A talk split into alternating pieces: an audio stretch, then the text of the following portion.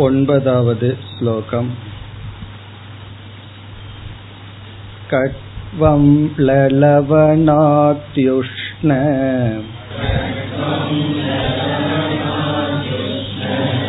தீக்ஷ்ணரூக்ஷவிதாகினக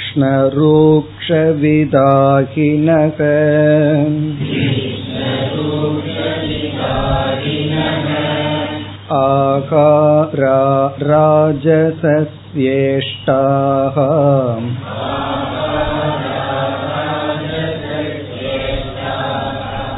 துக்கசோகாமயப்ரதாஹ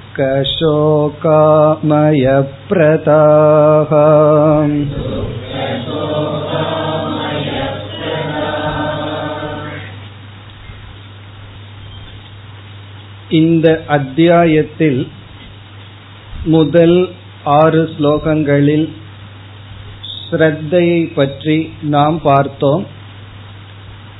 அர்ஜுனனுடைய கேள்வி ஸ்ரத்தையை பற்றி இருந்தது. பகவான் அதற்கு விளக்கம் கொடுத்தார். ஸ்ரத்தையினுடைய லட்சணம் என்ன, எவ்வளவு விதமான ஸ்ரத்தை இருக்கின்றது, ஸ்ரத்தையினுடைய பலன் என்ன, நாம் எப்படிப்பட்ட ஸ்ரத்தையில் இருக்கின்றோம் என்பதை எப்படி கண்டுகொள்வது, சாத்விகமான ஸ்ரத்தையை அடைய உபாயம் என்ன, இக்கருத்துக்களை எல்லாம் பகவான் கூறினார். அப்படி கூறி வரும்பொழுது சாத்விகமான ஸ்ரத்தையை உடையவர்கள்தான் மோட்சத்தை அடைய முடியும் என்று நமக்கு தெரிய வந்தது. அந்த சாத்விகமான ஸ்ரத்தையானது சாத்விகமான மனதிலிருந்து வருகின்றது. சத்துவ பிரதானமான மனதை யார் கொண்டுள்ளார்களோ அவர்களிடமிருந்து சாத்விகமான ஸ்ரத்தை வரும். ரஜப்பிரதானம் தம பிரதானமான மனதை உடையவர்களுக்கு தாமசமான ராஜசமான ஸ்ரத்தை வரும். ஆகவே நமக்கு சாத்விகமான மனதை அடைதல் லட்சியமாகின்றது. சத்துவ பிரதானமான மனதை அடைந்தால் அதிலிருந்து சாத்விகமான ஸ்ரத்தை வரும். பிறகு நாம் வழிபடுகின்ற தேவதைகள், நம்முடைய வாழ்க்கை சாத்விகமாக இருக்கும். சத்துவ குணத்துடைய மனம்தான் ஞானத்தை அடைய முடியும். ஆகவே நம்முடைய லட்சியம் சாத்விக மனம், அதனுடைய பலன் ஞானம். சரியான ஞானத்தை அடைந்தால் நம்முடைய பாவனைகள், ஆட்டிடியூட் சரியாக இருக்கும். பாவனை சரியாக இருந்தால் நம்முடைய கர்ம ஆக்டிவிட்டி சரியாக இருக்கும். நம்மிடமிருந்து தோன்றுகின்ற செயல்கள், கர்மங்கள், அதாவது மற்றவர்களிடம் பேசுதல், மற்றவர்களை நாம் நடத்துதல், மற்றவர்கள் நம்மை நடத்தும் பொழுது அதற்கு பொருள்படுத்துதல், இப்படிப்பட்ட ஆக்ஷன் செயல்கள் பாவனையிலிருந்து வருகின்றது, நம்முடைய ஆட்டிடியூடிலிருந்து வருகின்றது. அந்த பாவனை ஞானத்திலிருந்து வருகின்றது. அது சரியான ஞானமாக இருக்க வேண்டும். அந்த ஞானம் சத்துவ குணமான மனதிலிருந்து வருகின்றது. அந்த சத்துவ குணமான மனம் ஸ்ரத்தையிலிருந்து வருகின்றது. சரியான ஸ்ரத்தை தேவை. அப்படி சரியான ஸ்ரத்தைக்கு சரியான மனம், சரியான ஞானம், சரியான பாவனை, சரியான செயல். இனி சரியான செயலிலிருந்து என்ன வரும் என்றால் சரியான கர்மத்திலிருந்து சரியான கர்ம பலம். கர்ம பலம் என்பது நாம் வாழ்கின்ற வாழ்க்கை, நாம் உருவாக்குகின்ற சூழ்நிலை. நாம் என்ன சாதாரணமாக கூறுகின்றோம், இந்த சூழ்நிலை சரியில்லை, மோசமான சூழ்நிலையில் நான் வாழ்ந்து கொண்டிருக்கின்றேன்னு சொல்றோம். சற்று சிந்தித்தால் அந்த சூழ்நிலையே நாம் தான் உருவாக்கி இருக்கின்றோம். இப்ப இந்த நேரத்துல இந்த இடத்துல இருக்கிறங்கிற சூழ்நிலையை யார் உருவாக்கியது? அவரவர்கள் உருவாக்கி இருக்கின்றார்கள். அப்படி ஒரு சூழ்நிலை என்பது கர்ம பலன். இப்படி நல்ல சூழ்நிலை வர வேண்டும் என்றால் நல்ல செயல்கள் உருவாக வேண்டும். அதற்கு சரியான பாவனை, அதற்கு சரியான ஞானம், அதற்கு ஸ்ரத்தை, அதற்கு சாத்விகமான மனம். ஆகவே இந்த இடத்தில் ஆரம்பித்து 18வது அத்தியாயம் முடியும் வரை பகவான் சாத்விகமான மனதை அடைய உபாயங்களை விதவிதமான கோணத்தில் கூற போகின்றார். அதற்கு இங்கு 4 கருத்துக்களை பகவான் எடுத்துக்கொண்டார். ஒன்று ஆகாரம், நாம் உட்கொள்கின்ற உணவு, சாத்விகம் ராஜசம் தாமசம், பிறகு யஜ்ஞம், மூன்றாவது தபஸ், நான்காவது தானம். இந்த நான்கையும் ஏழாவது ஸ்லோகத்தில் பகவான் அறிமுகப்படுத்தினார். நாம் உட்கொள்கின்ற உணவை சாத்விகமான ஆகாரம், ராஜசம், தாமசம்னு பிரிக்கலாம். இதெல்லாம் எதற்கு என்றால், இதை தெரிந்து கொண்டால் நாம் சாத்விகமான ஆகாரத்தை எடுத்துக்கொண்டு அதனால் சாத்விகமான மனதை அடைகின்றோம். நமக்கு ராஜசமான தாமசமான உணவில் விருப்பம் இருந்து அப்படிப்பட்ட உணவை எடுத்துக்கொண்டிருந்தால் அதை தவிர்க்க வேண்டும். விளக்காசிரியர் சொல்றார், பகவான் எதற்கு ராஜசமான தாமசமான உணவை சொல்லி கொடுக்கிறார்னா அதிலிருந்து விலகி இருக்க, சாத்விகமான உணவை எடுத்து கொள்ள வேண்டும். இது ஒரு உபாயம். உணவு என்பது சாத்விகமான மனதையடைய ஒரு உபாயம். இதை இங்கு பகவான் கூறும் பொழுது, சத்துவ குணத்தில் இருப்பவர்கள் இப்படிப்பட்ட உணவை எடுத்துக் கொள்வார்கள். அதை நாம் சென்ற வகுப்பில் பார்த்து முடித்தோம். 8வது ஸ்லோகத்தில் ஆயுஷ், சத்துவ, பல, ஆரோக்கியம், எந்த உணவு ஆயிலை கொடுக்குமோ, சத்துவம் மனதிற்கு உற்சாகத்தை கொடுக்குமோ, உடலுக்கு பலத்தையும் ஆரோக்கியத்தையும் கொடுக்குமோ, எந்த உணவு உட்கொள்ளும் பொழுது சுகமாக இனிப்பாக இருக்குமோ, பிறகு எந்த உணவு நமக்கு பொதுவான மன நிறைவையும் ஆரோக்கியத்தையும் கொடுக்குமோ, அதெல்லாம் சாத்விகமான ஆகாரம்னு சொன்னார். பிறகு நாமும் சில கருத்தை பார்த்தோம். அளவாக உட்கொள்ளுதல், அதெல்லாம் சாத்விகமான ஆகாரம். இனி ராஜசமான உணவை பார்க்க ஆரம்பித்தோம். அதை இப்பொழுது தொடர வேண்டும். 9வது ஸ்லோகம். எது ராஜசமான உணவு என்றால், சாத்விகமான ஆகாரம் என்று எதை கூறினாரோ அதற்கு எதிராக இருப்பது ராஜசம் தாமசமான உணவு. இங்கு முதல் வரியில் இடையில் அதி என்ற ஒரு சொல் இருக்கின்றது. கடு, அமல, லவண, அத்யுஷ்ண. அதி என்ற சொல்லை எல்லா இடத்திலும் சேர்த்து கொள்ள வேண்டும். அதி கடு, கடு என்றால் கசப்பு, அதிகமான கசப்பான உணவு.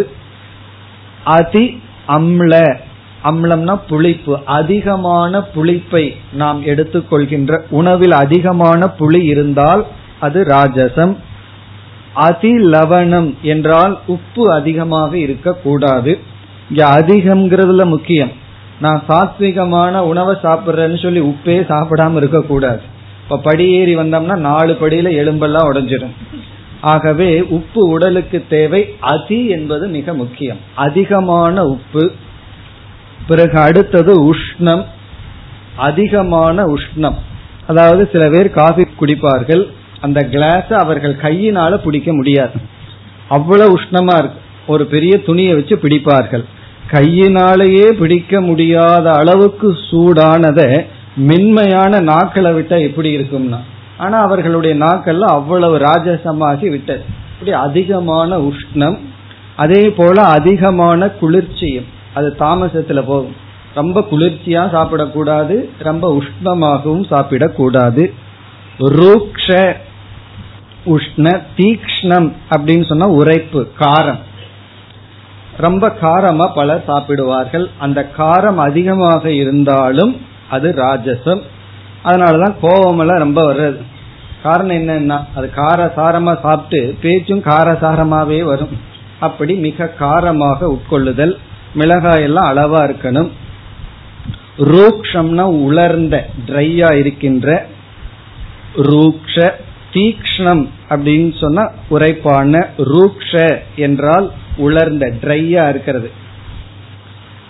விதாகினக அப்படின்னா எரிக்கின்ற. இது வரைக்கும் நம்ம சென்ற வகுப்புல பார்த்தோம், பாதியை பார்த்து முடிச்சுட்டு போனோம். இனி 2வது வரைக்கும் வருகின்றோம். ஆகாராக ராஜசேஷ்டாக,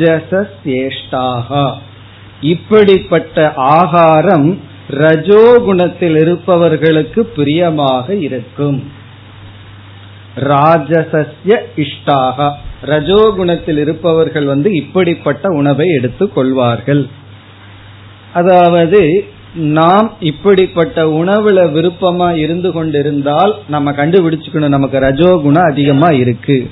இப்ப ரஜோகுணத்திலிருந்து சத்துவகுணத்திற்கு போகணும்னா அதற்கு என்ன உபாயம்னு ஒரு கேள்வி வருகின்றது.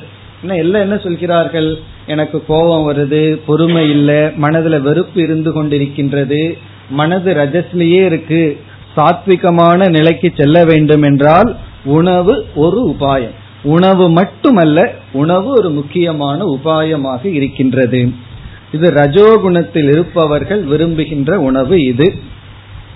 இப்ப இதுல நம்ம மற்றதையும் சேர்த்தி கொள்ள வேண்டும். அதிகமாக உட்கொள்ளுதல், கால நியமம் இல்லாமல் உட்கொள்ளுதல், எப்பெல்லாம் நேரம் போகவில்லையோ, டைம் பாஸ் வேணுமோ அப்பெல்லாம் என்னன்னா அதிகமாக சாப்பிடுதல்.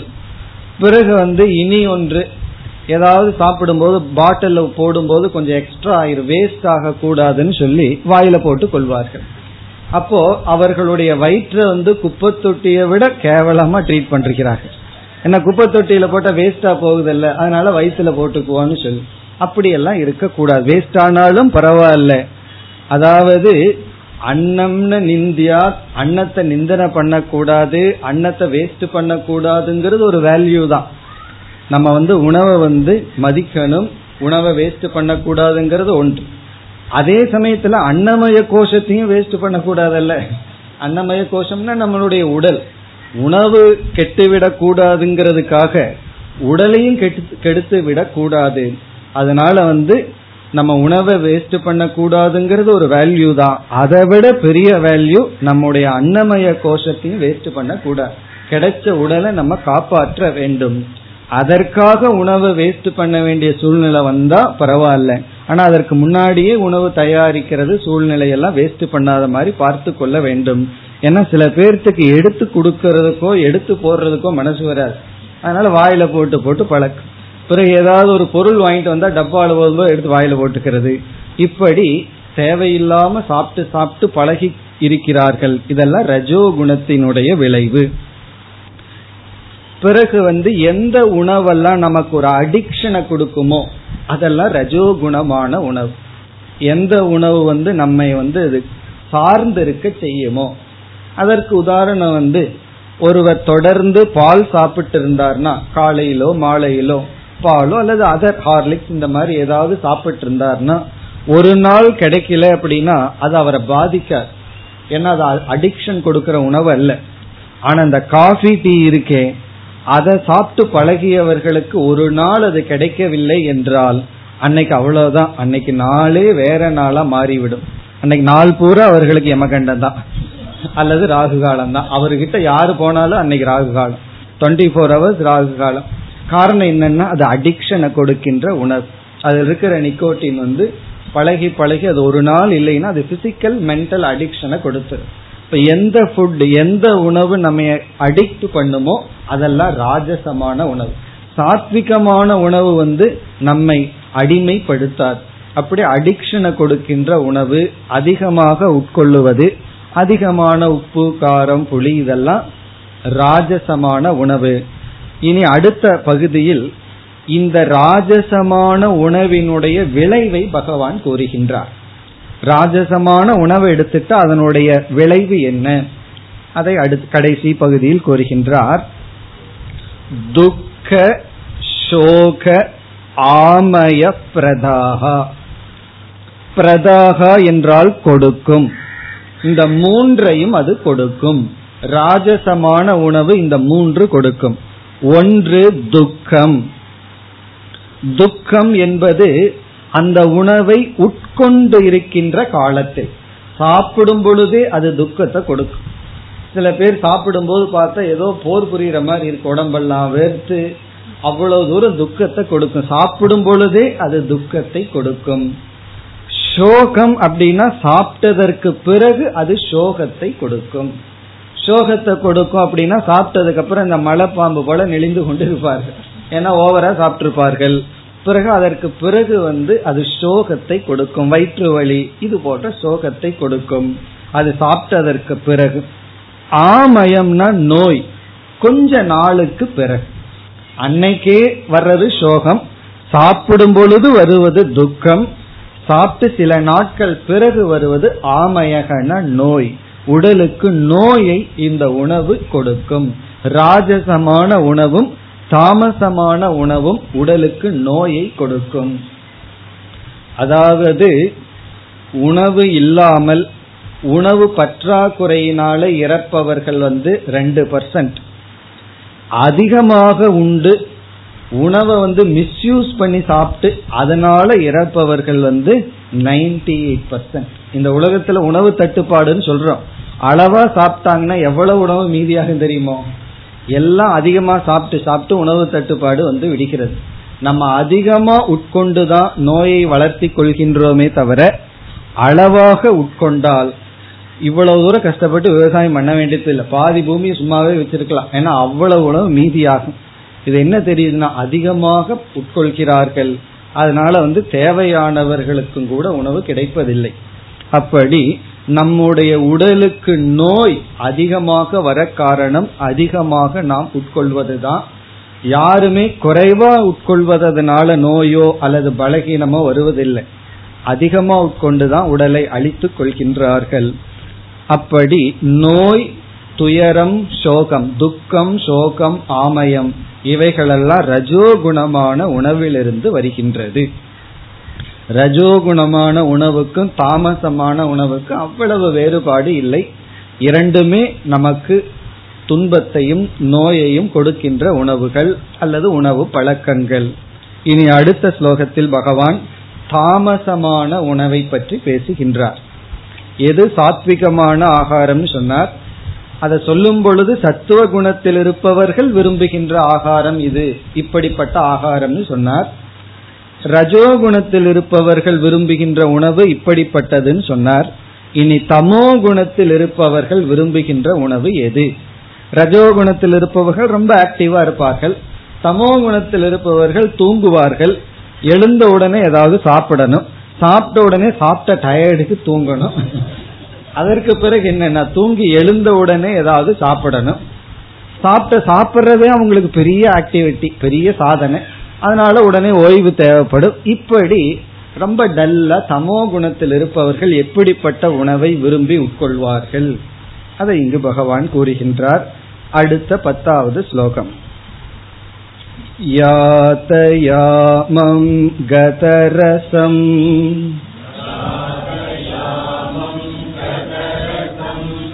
பூதி பர்யுஷிதம் ஜயதே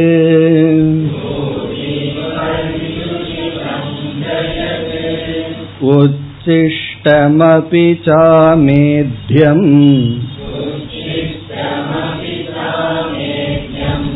போஜனம் தாமச பிரியம்.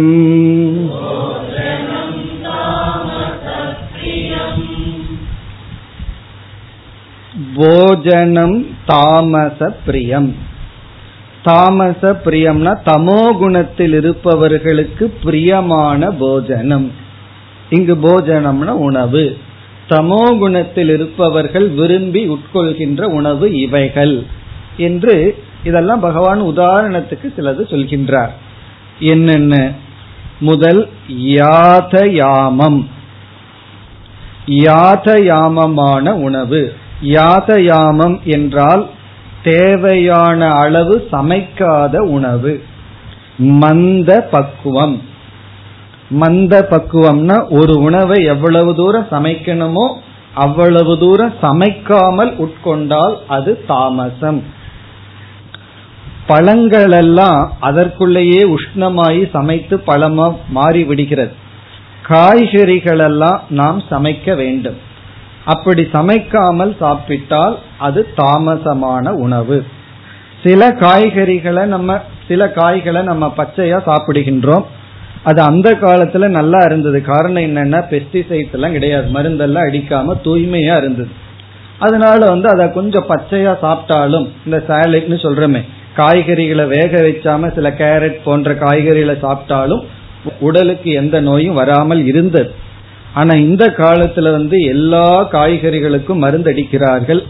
அது எதற்குனா, சில பூச்சிகள் எல்லாம் அதை சாகடிக்கிறது. இப்ப அந்த மருந்துடன் அந்த காய்கறிகள் எல்லாம் இருக்கின்றது. அதனால இப்ப ரீசெண்டா ஒரு லா பண்ணிருக்காங்க. என்னன்னா, சில முக்கியமான ஹோட்டல்ல சாலடு வைக்க கூடாது. அதை அட்லீஸ்ட் ஹாஃப் வேகணும், அல்லது முழுமையாக வெந்திருக்க வேண்டும் சொல்லி. அது மட்டுமல்லாமல் காய்கறிகளை ராவா சாப்பிட்டோம்னா அதற்கு தகுந்த உழைப்பு நம்ம உடல்ல இருந்தா தெரியாது. அதை வேக வச்சு சாப்பிட்றதே அதற்கு தகுந்த உழைப்பு நம்ம கிட்ட கிடையாது. இனி அப்படியே பச்சையை சாப்பிட்டா அதற்கு தகுந்த உழைப்பு நம்மிடம் இல்லை. ஏன்னா எல்லாமே ரிமோட் கண்ட்ரோல் இருக்கு, யாரும் பக்கத்துல போய் கூட ஆன் ஆஃப் பண்றது இல்லை. இவ்வளவு தூரம் சோம்பேறியா இருக்கிற நமக்கு உணவுல ரொம்ப ஸ்ட்ரென்த்தோட போச்சுன்னா அது என்ன, அப்படியே கொலஸ்ட்ரால் அங்கங்க தங்கிக்குமே தவிர உடலுக்கு ஆரோக்கியமாக இருக்காது.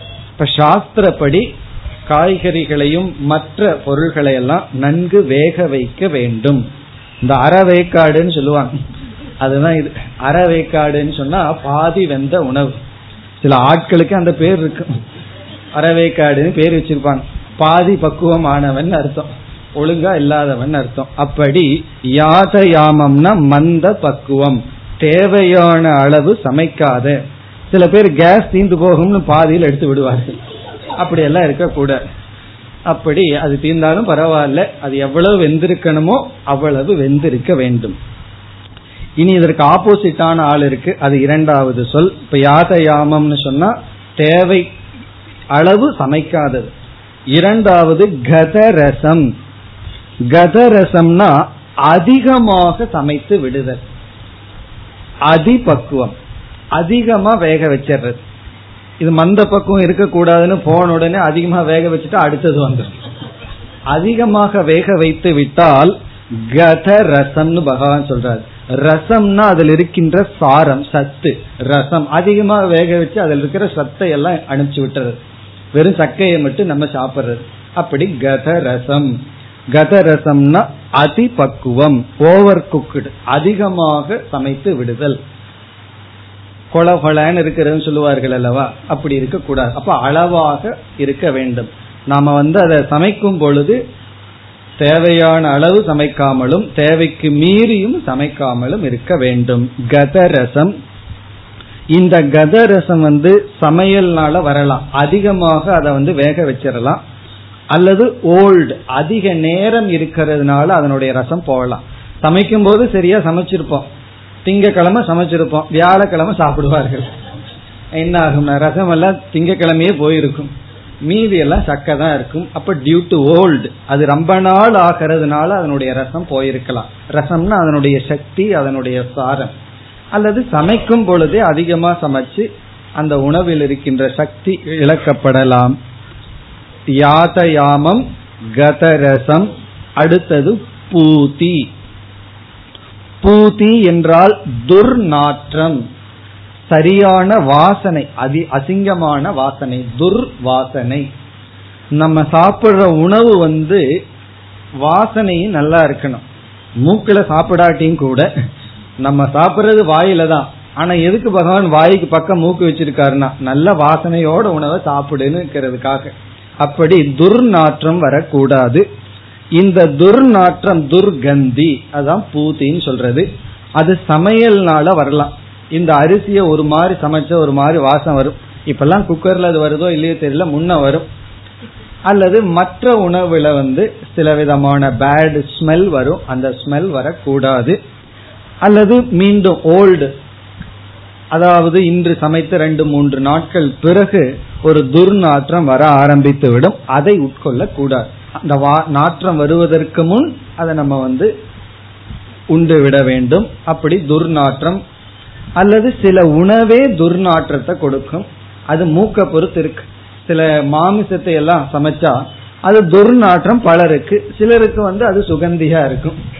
அப்படி மாமிசம் முதலிய உணவுகள் துர்நாற்றத்தை கொடுக்கின்றது. அப்படி சில உணவே துர்நாற்றத்தை கொடுக்கும், அப்படிப்பட்ட உணவை எடுத்துக்கொள்ள கூடாது. அல்லது அதிக நேரம் வைத்திருப்பதனால் அல்லது சரியாக சமைக்காததனால், கெட்டு விடுவதனால் உணவெல்லாம் துர்நாற்றம் வரும், அந்த நாற்றம் இருக்கக்கூடாது. பூதி. தமோ குணத்தில் இருக்கிறவங்களுக்கு அதுதான் பிடிக்கும், அது அப்படியே மூக்கில் வச்சு வேற சுவாசிச்சு உள்ள சாப்பிடுவார்கள், துர்நாற்றம். அதற்கு அடுத்தது பர்யுஷிதம். பர்யுஷிதம்னா பழைய உணவு, ஓல்டு ஃபுட், இரவு முழுவதும் வைத்திருக்கின்ற உணவு. ஒரு 6-7 மணி நேரத்துக்கு மேல் அந்த உணவு வைத்திருக்க கூடாது. சாம்பார் எல்லாம் பண்ணோம்னா, சாம்பாரோ குருமாவெல்லாம் பண்ணோம்னா மீறினா 3 மணி நேரம் 4 மணி நேரம் அதற்கு மேல் வைத்திருக்க கூடாது. இப்படி சொன்ன உடனே அடுத்த கேள்வி கேட்பீர்கள், ஃப்ரிட்ஜை எதுக்கு கண்டுபிடிச்சாங்கன்னு சொல்லி. ஃப்ரிட்ஜை எதுக்கு கண்டுபிடிச்சாங்கன்னு சொன்னா, சமைக்கிறதுக்கு முன்னாடி காய்கறியை வைக்கிறது கண்டுபிடிச்சாங்களே தவிர சமைச்சதுக்கு அப்புறம் சாம்பார் ரசத்தை வைக்கிறதுக்கு அல்ல. அப்படி ஃப்ரிட்ஜ் சமைப்பதற்கு முன் காய்கறிகளையோ மற்றதையோ பாலையோ வைக்கிறதுக்கு தான் அது கண்டுபிடிச்சாங்க. ஆனா அவங்க பயன்படுத்துற விதம் வேறையா இருக்கு. அப்படி ஃப்ரிட்ஜில் வச்சு எடுக்கிறதெல்லாம் தாமசம்தான். சமைக்கப்பட்டு ஃப்ரிட்ஜில் வச்சு எடுத்தா அது தாமசமான உணவு. அதான் பரியுஷிதம், பழைய புராதனம். அதற்கு அடுத்தது உச்சிஷ்டம். உச்சிஷ்டம் அப்படின்னு சொன்னா மீதியான உணவு, எச்சில் பட்ட உணவு. இனி இதற்கு இனியொரு பொருளும் இருக்கின்றது, தவறாகனவர்களிடமிருந்து பெறுகின்ற உணவு, தவறான விதத்திலிருந்து வாங்குகின்ற உணவு. ரொம்ப பேர்த்து சாப்பாடு போட்டே காரியத்தை சாதிச்சு விடுவார்கள்.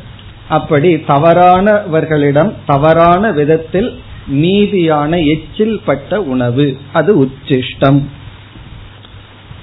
பகவானுக்கு நம்ம உணவு படைக்கிறோம். நம்முடைய பாவனை பகவான் சாப்பிட்டார் அப்படிங்கறத பாவனை. பிறகு பகவான் சாப்பிட்டதற்கு அப்புறம் மீதி இருக்கே அது உச்சிஷ்டம்னு சொல்லக்கூடாது, அது பிரசாதம். அப்படி பகவானுக்கு படைச்சு பகவானிடமிருந்து வருகின்ற மீதி பிரசாதம். பிறகு லோக்கல் ஆசாமியெல்லாம் இருக்காங்களே, அவங்க சாப்பிட்டு அது மீதி உச்சிஷ்டம். அந்த காலத்துல எல்லாம் கணவன் சாப்பிட்டதற்கு பிறகு அதே பிளேட்ல, அந்த காலம்னு சொல்லியிருக்கேன், அதே பிளேட்ல சாப்பிடுவார்கள் மனைவி. அது உச்சிஷ்டம்னு சொல்லக்கூடாது. ஏன்னா கணவனை குருவாக தெய்வமாக கருதிய காலம். அப்ப அது என்னன்னா உச்சிஷ்டம் அல்ல, அது பிரசாதம். ஆனால் மற்றவர்களிடம் எச்சில் பட்ட உணவு, அதை ஏன் சாப்பிட்றோம்னா அந்த டேஸ்ட துறக்கிறதுக்கு நம்ம மனசு இல்லை. அதனால அப்படிப்பட்ட பாவனையில் சாப்பிடுகின்ற உணவு உச்சிஷ்டம்.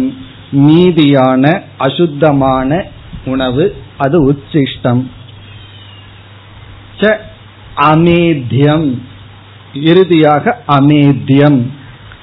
மேத்யம் அப்படின்னா இறைவனுக்கு படைக்க கூடிய, இறைவனுக்கு படைக்க யோக்கியமான. அமேத்யம்னு சொன்னா இறைவனுக்கு படைக்க யோக்கியமற்ற உணவு. நிஷித்தம் அப்படின்னு அர்த்தம், சாஸ்திரத்தினால நிஷேதம் செய்யப்பட்ட உணவு நிஷித்தம் அமேத்யம். அதெல்லாம் மாமிசம் முதலியவைகள், அதெல்லாம் சாஸ்திரத்துல நிஷேதம் பண்ணிருக்கு. இந்த உணவை களஞ்சியம் ந பக்ஷயே அப்படின்னு வேத வாக்கியம், மாமிசத்தை உட்கொள்ளாதே அப்படின்னு சாஸ்திரம் சொல்லியிருக்கு. அது நிஷித்தம். அத நம்ம பகவானுக்கு படைக்க முடியாது. சில பேர் படைத்து கொண்டு உட்கொள்கிறார்களேனா, அப்ப அவர்கள் படைக்கின்ற கடவுள் ராஜசமான தேவதை, தாமசமான தேவதை. அதாவது ஒரு மலை பிரதேசம், அங்க இருப்பவர்கள் எல்லாம் மலை ஜாதி மக்கள். அங்க ஒருத்தர் என்ன பண்ணிருக்காரு, இந்த மலை ஜாதி மக்களுக்காக பக்தி வரட்டுன்னு சொல்லி ஒரு விநாயகருடைய சிலையை வச்சிருக்கார்.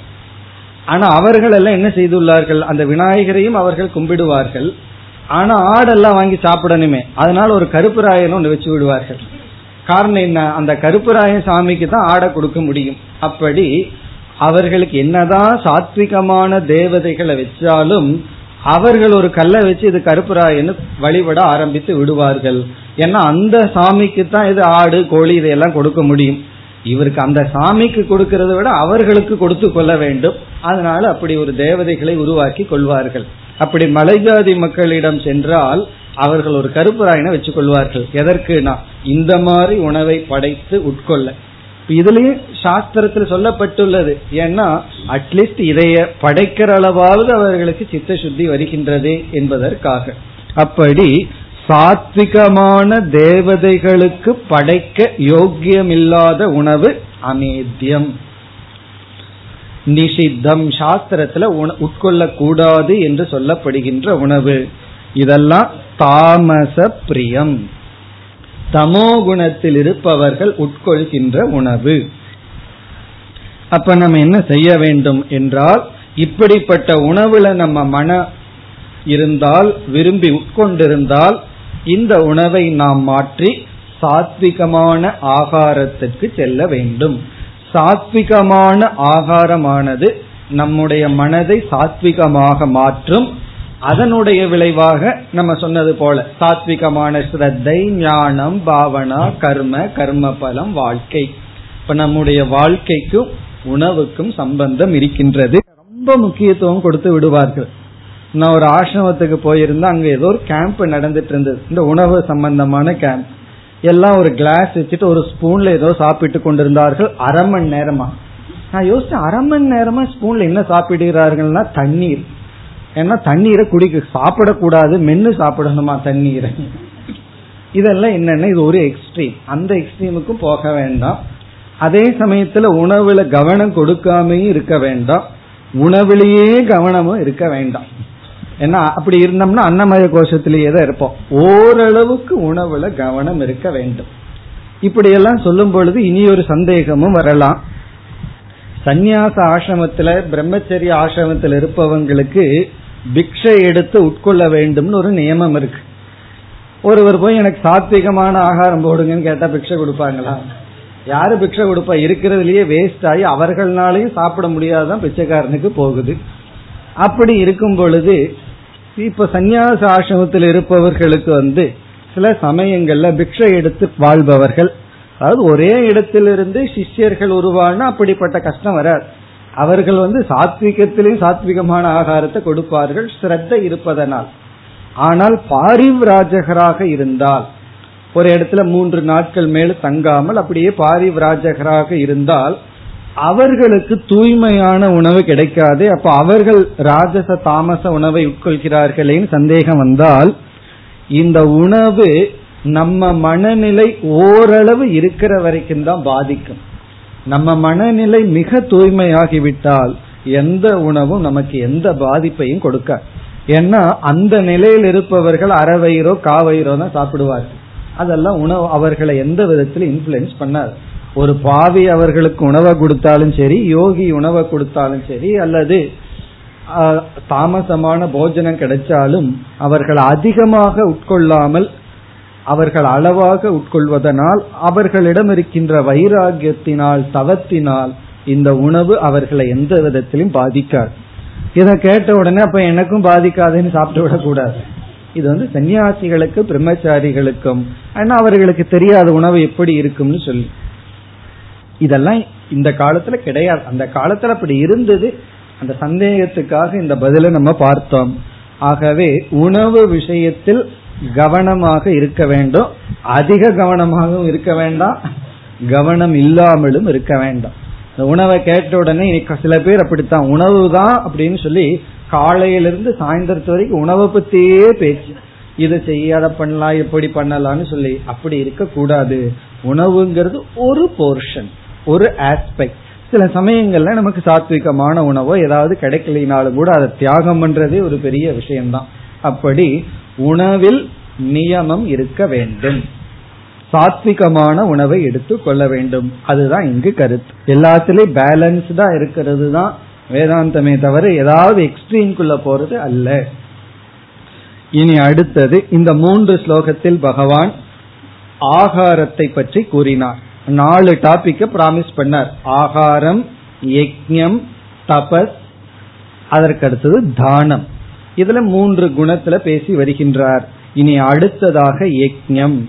11, 12, 13 இந்த 3 ஸ்லோகங்களில் 3 விதமான யஜ்ஞத்தை பற்றி பகவான் பேசுகின்றார். சாத்விகமான யஜ்ஞம் 11வது ஸ்லோகம். அபலாகாங்க்ஷிபிர்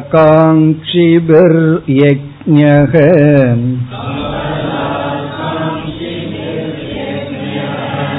விதித்ருஷ்டோ யயுஜ்யதே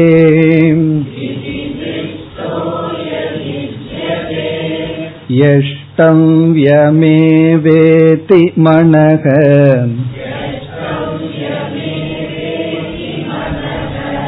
சமாதாய சாத்விகக.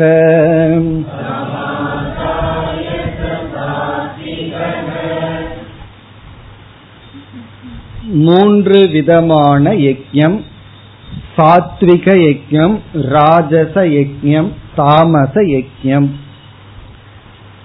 இங்கு யஜ்ஞக என்ற சொல்லுக்கு இரண்டு பொருள்கள் இருக்கின்றன.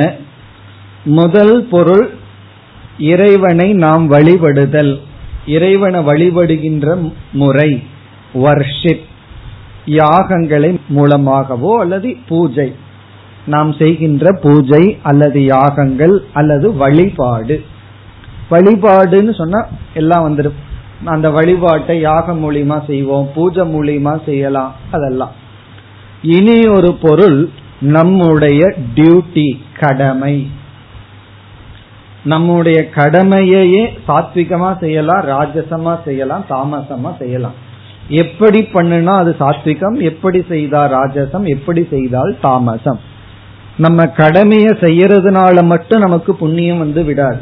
அந்த கடமைய சாத்விகமா செஞ்சாதான் அது நமக்கு புண்ணியமே தவிர, சில பேர் கடமைய கடன்னு செய்வார்கள், கடனேன்னு சொல்லிட்டு அத அப்படியெல்லாம் செஞ்சா அது பாவம் தான் நமக்கு கொடுக்கும். அதுதான் இனி வருகின்ற 3 ஸ்லோகத்தில் பகவான் கூறுகின்ற கருத்து. ஆகவே இங்கு யஜ்ஞம் என்றால் நாம் மேற்கொள்கின்ற பூஜை, நம்முடைய கடமைகள். இன்னும் ஒர்க் இஸ் வர்ஷிப்னு சொல்லப்படுகிறது. நம்முடைய ஒர்க்கே வர்ஷிப், நாம் செய்கின்ற நம்முடைய டியூட்டி, கடமையே அது ஒரு வழிபாடு ஆகின்றது. இங்க பகவான் சில நியமங்களை கொடுக்கிறார். இந்த நியமங்களுடன் பூஜையோ கடமையோ செய்யப்பட்டால் அது சாத்விகமான கடமை அல்லது சாத்விகமான பூஜை வழிபாடு.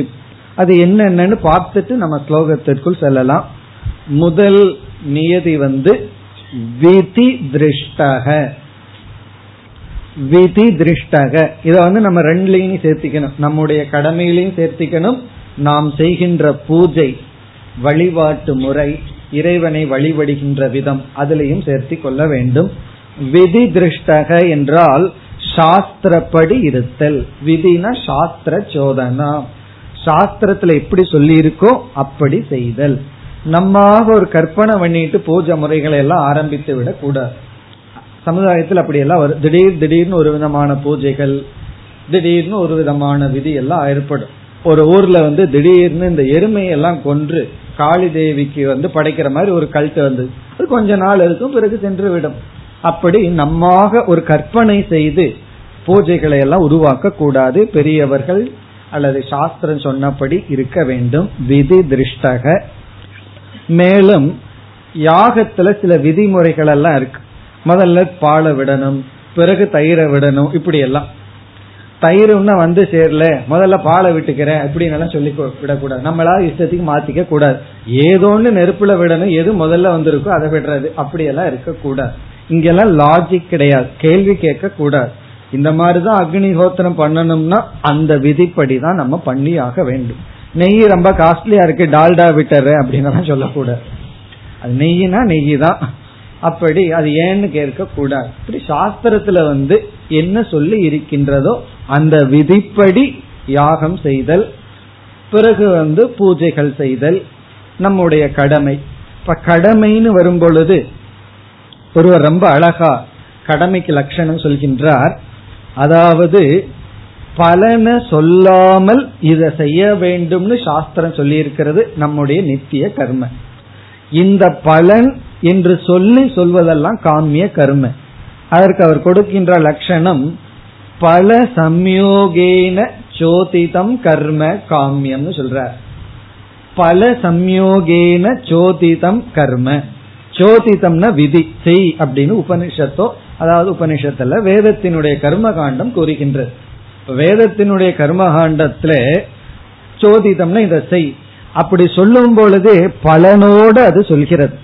சொர்க்க காமோ எஜேத, இந்த யாகத்தை சொர்க்கத்தை விரும்புபவர்கள் செய்ய வேண்டும். இப்ப பலனுடன் சொல்லப்பட்ட கர்மம் எல்லாம் காமிய கர்ம.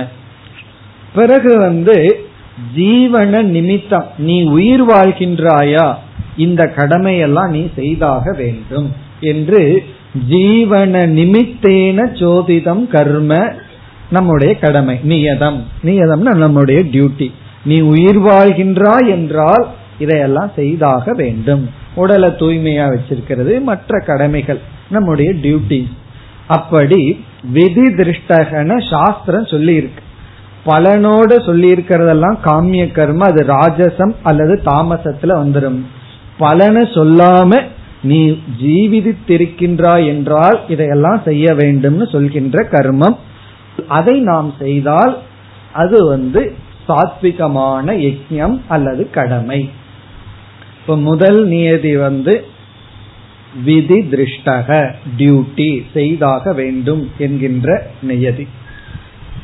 இனி இரண்டாவது அபலா காங்க்ஷிகி.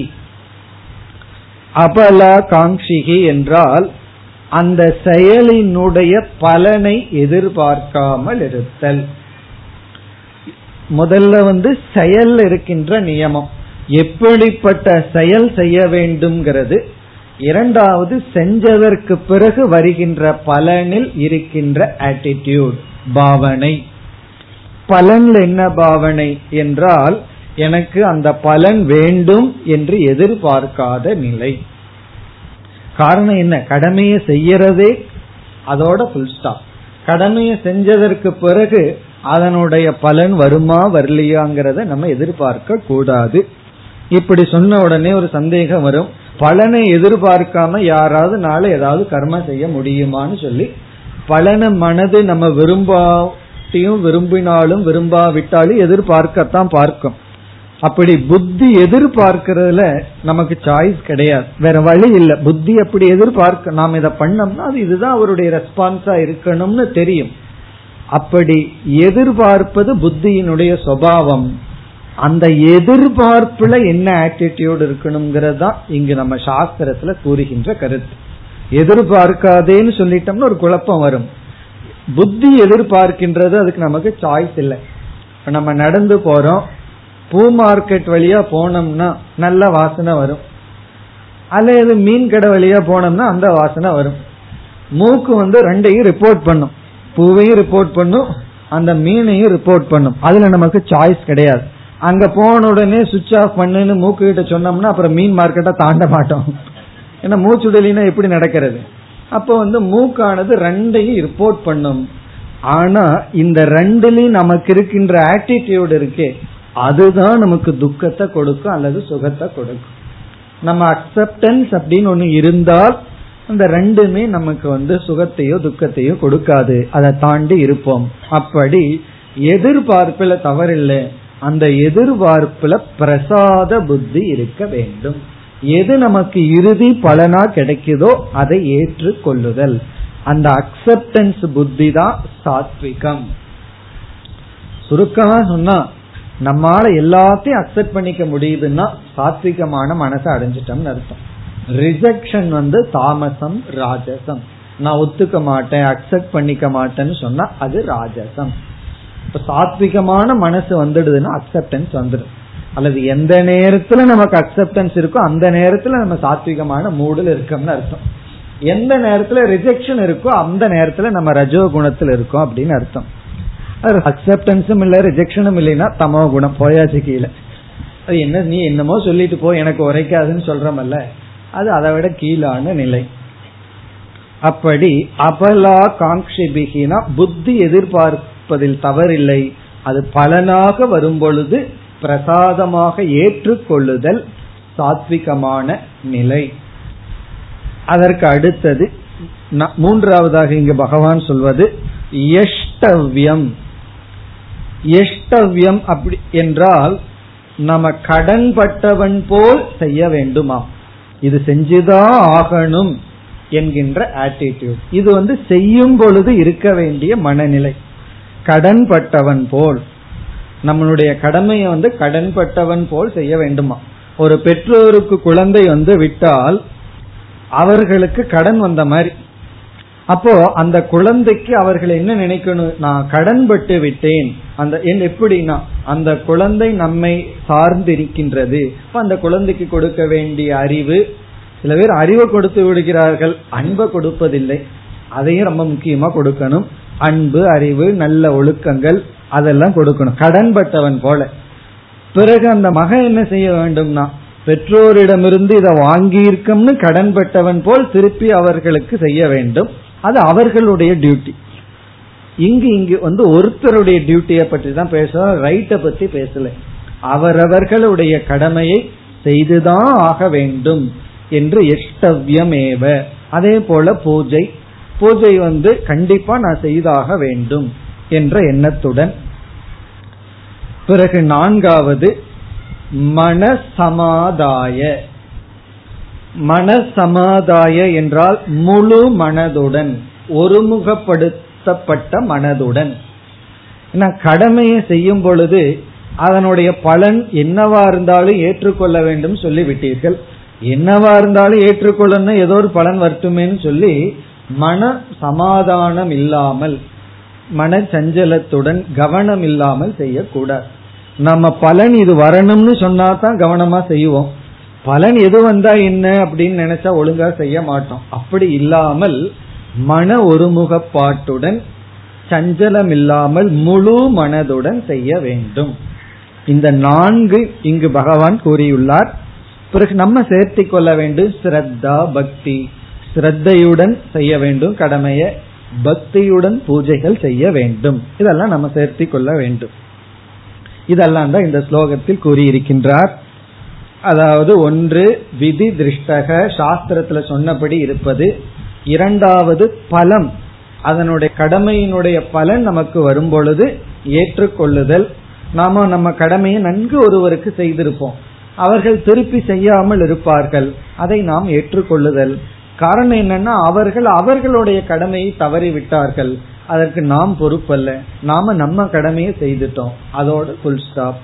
அடுத்தது இது செய்தாக வேண்டும், கடன் பட்டவன் போல் இதை செய்ய வேண்டும், முழு மனதுடன் செய்ய வேண்டும், அறகுறையான மனதில் செய்யக்கூடாது. சில பேர் கடனை செய்வார்கள், கடனேன்னு செய்வார்கள், அப்படி இருக்கக்கூடாது. கடனேன்னு செய்யணும்னு பகவான் சொல்றார், ரைட் சென்ஸ்ல சொல்றார்.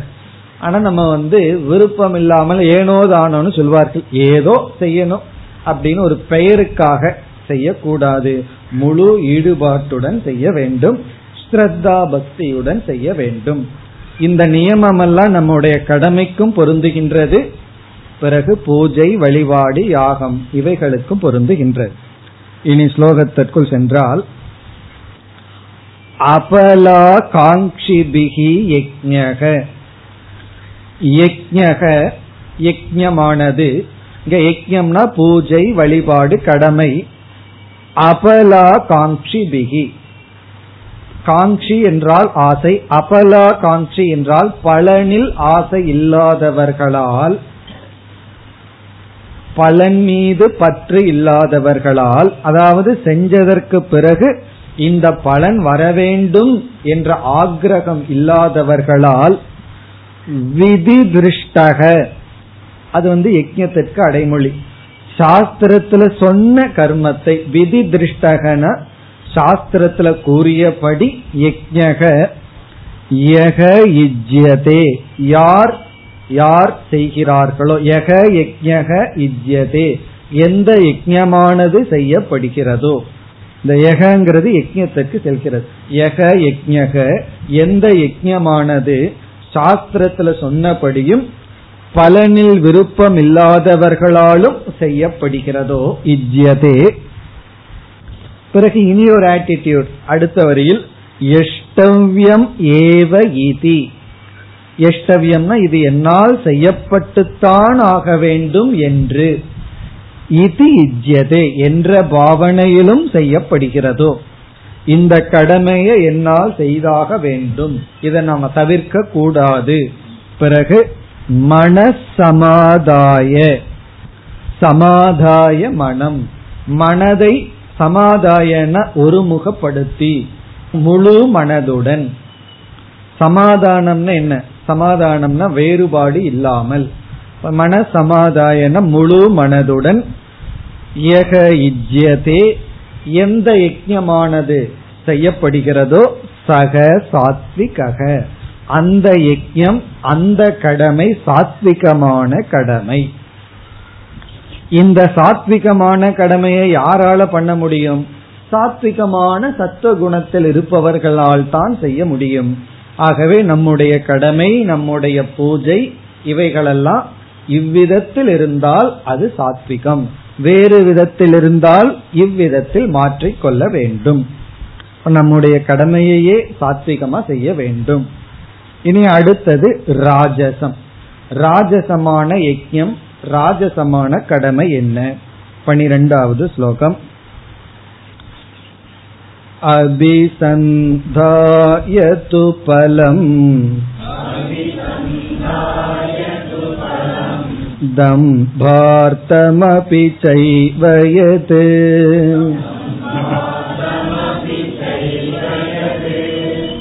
இஜ்யதே பரத ஸ்ரேஷ்ட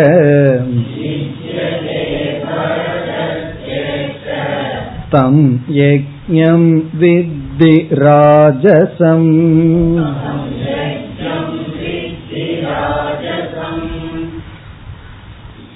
ராஜசமான தாமசமான கடமைகள் பூஜைகள் இதற்குள் அதிக வேறுபாடு இல்லை. சாத்விகமா நம்ம என்ன பார்த்தோமோ அதற்கெல்லாம் ஆப்போசிட்டா இருந்தா, எதிராக இருந்தால் அது ராஜசம் அல்லது தாமசம். அங்கு அபலா காங்கிபிகின்னு பகவான் சொன்னார், இங்கு அபிசந்தாயது பலம், பலனை எதிர்பார்த்து. பலம் அபிசந்தாய மனதிற்குள்ள பலனையே குறிக்கோளாக வைத்து செய்யப்படுகின்ற பூஜை கடமை அதெல்லாம் ராஜசம். பலம் அபிசந்தாயங்கிறது மனதில் இருக்கின்ற பாவனையை குறிக்கின்றது, ஆட்டிடியூட். நம்முடைய கடமை நம்முடைய பூஜை நம்மால் செய்யப்படும் பொழுது நமக்குள் இருக்கிற பாவனை பலத்தில்தான் கண் இருந்தால் கருத்திருந்தால் அது ராஜசம். பலம் அபிசந்தாய. பிறகு இனி பலம்ங்கிறது ரெண்டு பலன். ஒன்று புண்ணியவானும் இறந்ததற்கு பிறகு சொர்க்கத்துக்கெல்லாம் போயிடணும், அப்படி ஒரு பலன். இகலோக பலம் இருக்கு, நான் இதை செய்யறேன் அப்படிங்கறதுனால மற்றவர்களெல்லாம் புகழ வேண்டும், என்னை உயர்வாக கருத வேண்டும்னு சொல்லி. அடுத்த பலன் தம்பார்த்தமபி செய்வ எது. தம்பார்த்தம்னா தம்பத்துக்காக செய்தல், தம்பம்னா ஆடம்பரத்துக்காக புகழுக்காக இகலோக பலத்துக்காக செய்தல், குறிப்பா புகழுக்காக. நம்ம கடமையை செஞ்சுட்டு மற்றவர்களிடம் புகழ்ந்து சொல்லிக் கொண்டிருந்தா கடமையினுடைய பலன் சென்று விடும் சொல்வார்கள். சில பேர் அவர்களுடைய கடமையை செய்து விடுவார்கள், செய்து கொண்டு அவர்களிடமே உனக்காக நான் இதை செஞ்சேன் உனக்காக நான் இதை செஞ்சேன்னு இரிட்டேட் பண்ணி கொண்டே இருப்பார். அது சொல்லுவா, நீ செய்யாம இருந்திருக்கலாம்னு சொல்வார்கள். அப்படி ஒருவர் அப்படித்தான் ஒரு ஏழை குழந்தையை எடுத்து படிக்க வச்சார். அவனிடம் எப்பொழுது பார்த்தாலும் என்னாலதான் நீ படிக்கிற என்னாலதான் நீ படிக்கிறன்னு சொல்லி கொண்டிருந்தா அவனுக்கு எப்படி இருக்கும்னா அது படிக்காம இருந்துடலான்னு சொல்லுவான். அப்படி சில சமயங்கள்ல நம்ம கடமையை செஞ்சுட்டு அவர்களிடமே சொல்லி காட்டி கொண்டிருப்போம். அது செய்யக்கூடாது, அது செய்யாம இருக்கிறது பெட்டர். கடமையை நம்ம செஞ்சுட்டு அவர் அதை அவர்களுக்கு தெரியும், சொல்ல வேண்டிய அவசியம் இல்லை, மற்றவர்களிடமும் சொல்ல வேண்டிய அவசியம் இல்லை. பிறகு அதனால் ஒரு பெருமை புகழ் அதை அவர்கள் விரும்புவார்கள். இப்படி தம்பார்த்தம் இது பாவனை, தம்பம்ங்கிற மனதில் இருக்கின்ற விருப்பத்தினால செய்வது, சுயநலமாக செய்தல், செல்ஃபிஷ் பர்சன் சொல்றோம் அல்லவா. யாரெல்லாம் சுயநலத்துல செய்கிறார்களோ அவர்களெல்லாம் ராஜசத்தில் இருக்கின்றார்கள். தனக்கு பிரயோஜனம்னா அந்த கடமையை செய்வார்கள். செய்யும் பொழுது அழக தத்துவம் வந்துடும், நான் கடமை அதனால செய்கிறேன்னு. ஆனா உள்ள பார்த்தா அதனால பிரயோஜனம் இருக்கு, தனக்கு பிரயோஜனம் இல்லைன்னா அதெல்லாம் என்னுடைய கடமை இல்லைன்னு விட்டு விடுவார்கள். இது ஆட்டிடியூடு. அப்புறம் பிரகாரம் செய்கின்ற முறை இருக்கு, செய்கின்ற முறையிலையும் தம்பத்தை நம்ம பார்க்கலாம். 10 பேர் இருந்தா இவ்வளவு கற்பூரத்தை வைப்பார்கள், யாருமே இல்லைன்னா ஒரு கற்பூரத்தை வச்சுட்டு போயிடுறது. அப்படி பகவான வழிபடும் பொழுதும் கூட 4 பேர் பார்த்தா ஒரு மாதிரி வழிபடுவார்கள், ஒரு விதமான யஜ்ஞம். யாருமே பார்க்காத தட்சிணை கொடுக்கறது யாருக்கும் தெரியாது, நானா கொடுத்து அனுப்பிச்சிடுறது. மீதி எல்லாம் என்னன்னா ரொம்ப தம்பமா செய்வது. அதற்கு அவருக்கு ஏதோ கொஞ்சம் அரிசியோ பருப்போ அதிகமா கொடுக்கணும், கொடுக்கும்போது யாருக்கும் தெரிவதில்லை. அப்படி பிரகாரம் செய்கின்ற முறையில தம்பம் இருக்கு. பகட்டுன்னு சொல்வது தமிழ், பகட்டுடன் செய்தல். அப்படியெல்லாம் இருந்தா அது ராஜசம். இப்ப செய்கின்ற முறை, செய்யும் பொழுது இருக்கின்ற பாவனை. 2வது வரையில இஜ்யதே பரத ஸ்ரேஷ்ட பரத சிரேஷ்டன் அர்ஜுனனை அழைக்கின்றாரே அர்ஜுனா, இஜ்யதே, இஜ்யதேன செய்யப்படுகிறது. எப்படி எவர்களால், பலம் அபிசந்தாய, பலனை மனதில் வைத்துக் கொண்டு செய்யப்படுகின்ற பூஜை அல்லது கடமை, தம்பார்த்தமபி, தம்பத்திற்காக, அது இகலோக பலம், தம் யஜ்ஞம் வித்தி ராஜசம், அந்த யஜ்ஞத்தை ராஜசமான யஜ்ஞமாக தெரிந்துகொள், அந்த யஜ்ஞம் ராஜசமாகின்றது. இப்ப இந்த இடத்துல நம்ம எப்படி புரிந்து கொள்ள வேண்டும் என்றால், ரெண்டா பிரிச்சர்ணம், ஒன்று ஆட்டிடியூட், இனி ஒன்று ஆக்ஷன். ஆட்டிடியூட வந்து பாவனா, ஆக்ஷன் வந்து பிரகாரம். பிரகாரம்னா செய்கின்ற முறை, பாவனைங்கிறது மனதுக்குள் இருப்பது. நம்முடைய கடமை பூஜைகள் எல்லாம் எப்ப ராஜசமாகுதுன்னா, நம்முடைய பாவனை வந்து சுயநலமாகவோ பலன குறிச்சோ இருந்தா, அல்லது புகழுக்காக ரெகக்னேஷனுக்காக எல்லாம் இருந்தா அது வந்து ராஜசம். செய்கின்ற முறையில் ஆடம்பரமாக இருத்தல், மற்றவர்களை அட்ராக்ட் பண்றதுக்காக, மற்றவங்களுக்கு தெரிய வேண்டும்னு இருத்தல், இந்த பிரகாரத்திலும் அது ராஜசமாகி விடுகின்றது. பிறகு காமிய கர்ம வேதத்துல சொல்லியிருக்கு, பல சம்யோகேன சோதிதம் கர்ம, அதை செய்தாலும் கூட அதுவும் ராஜசம்தான். சரி, அப்படி இருக்கும் பொழுது எதற்கு வேதமே ராஜசமான கர்மத்தை சொல்லுதுன்னா, ரஜோகுணத்தில் இருப்பவர்களுக்கு அதை சொல்லித்தான் ஆகணும். ஆகவே அவர்களுக்காக சொல்லப்பட்ட கர்மங்கள் அவைகளெல்லாம் ராஜசமான கர்ம. காமிய பலம், விஷய சுகம், சுயநலம், இதுதான் இவர்களுடைய குறிக்கோள்.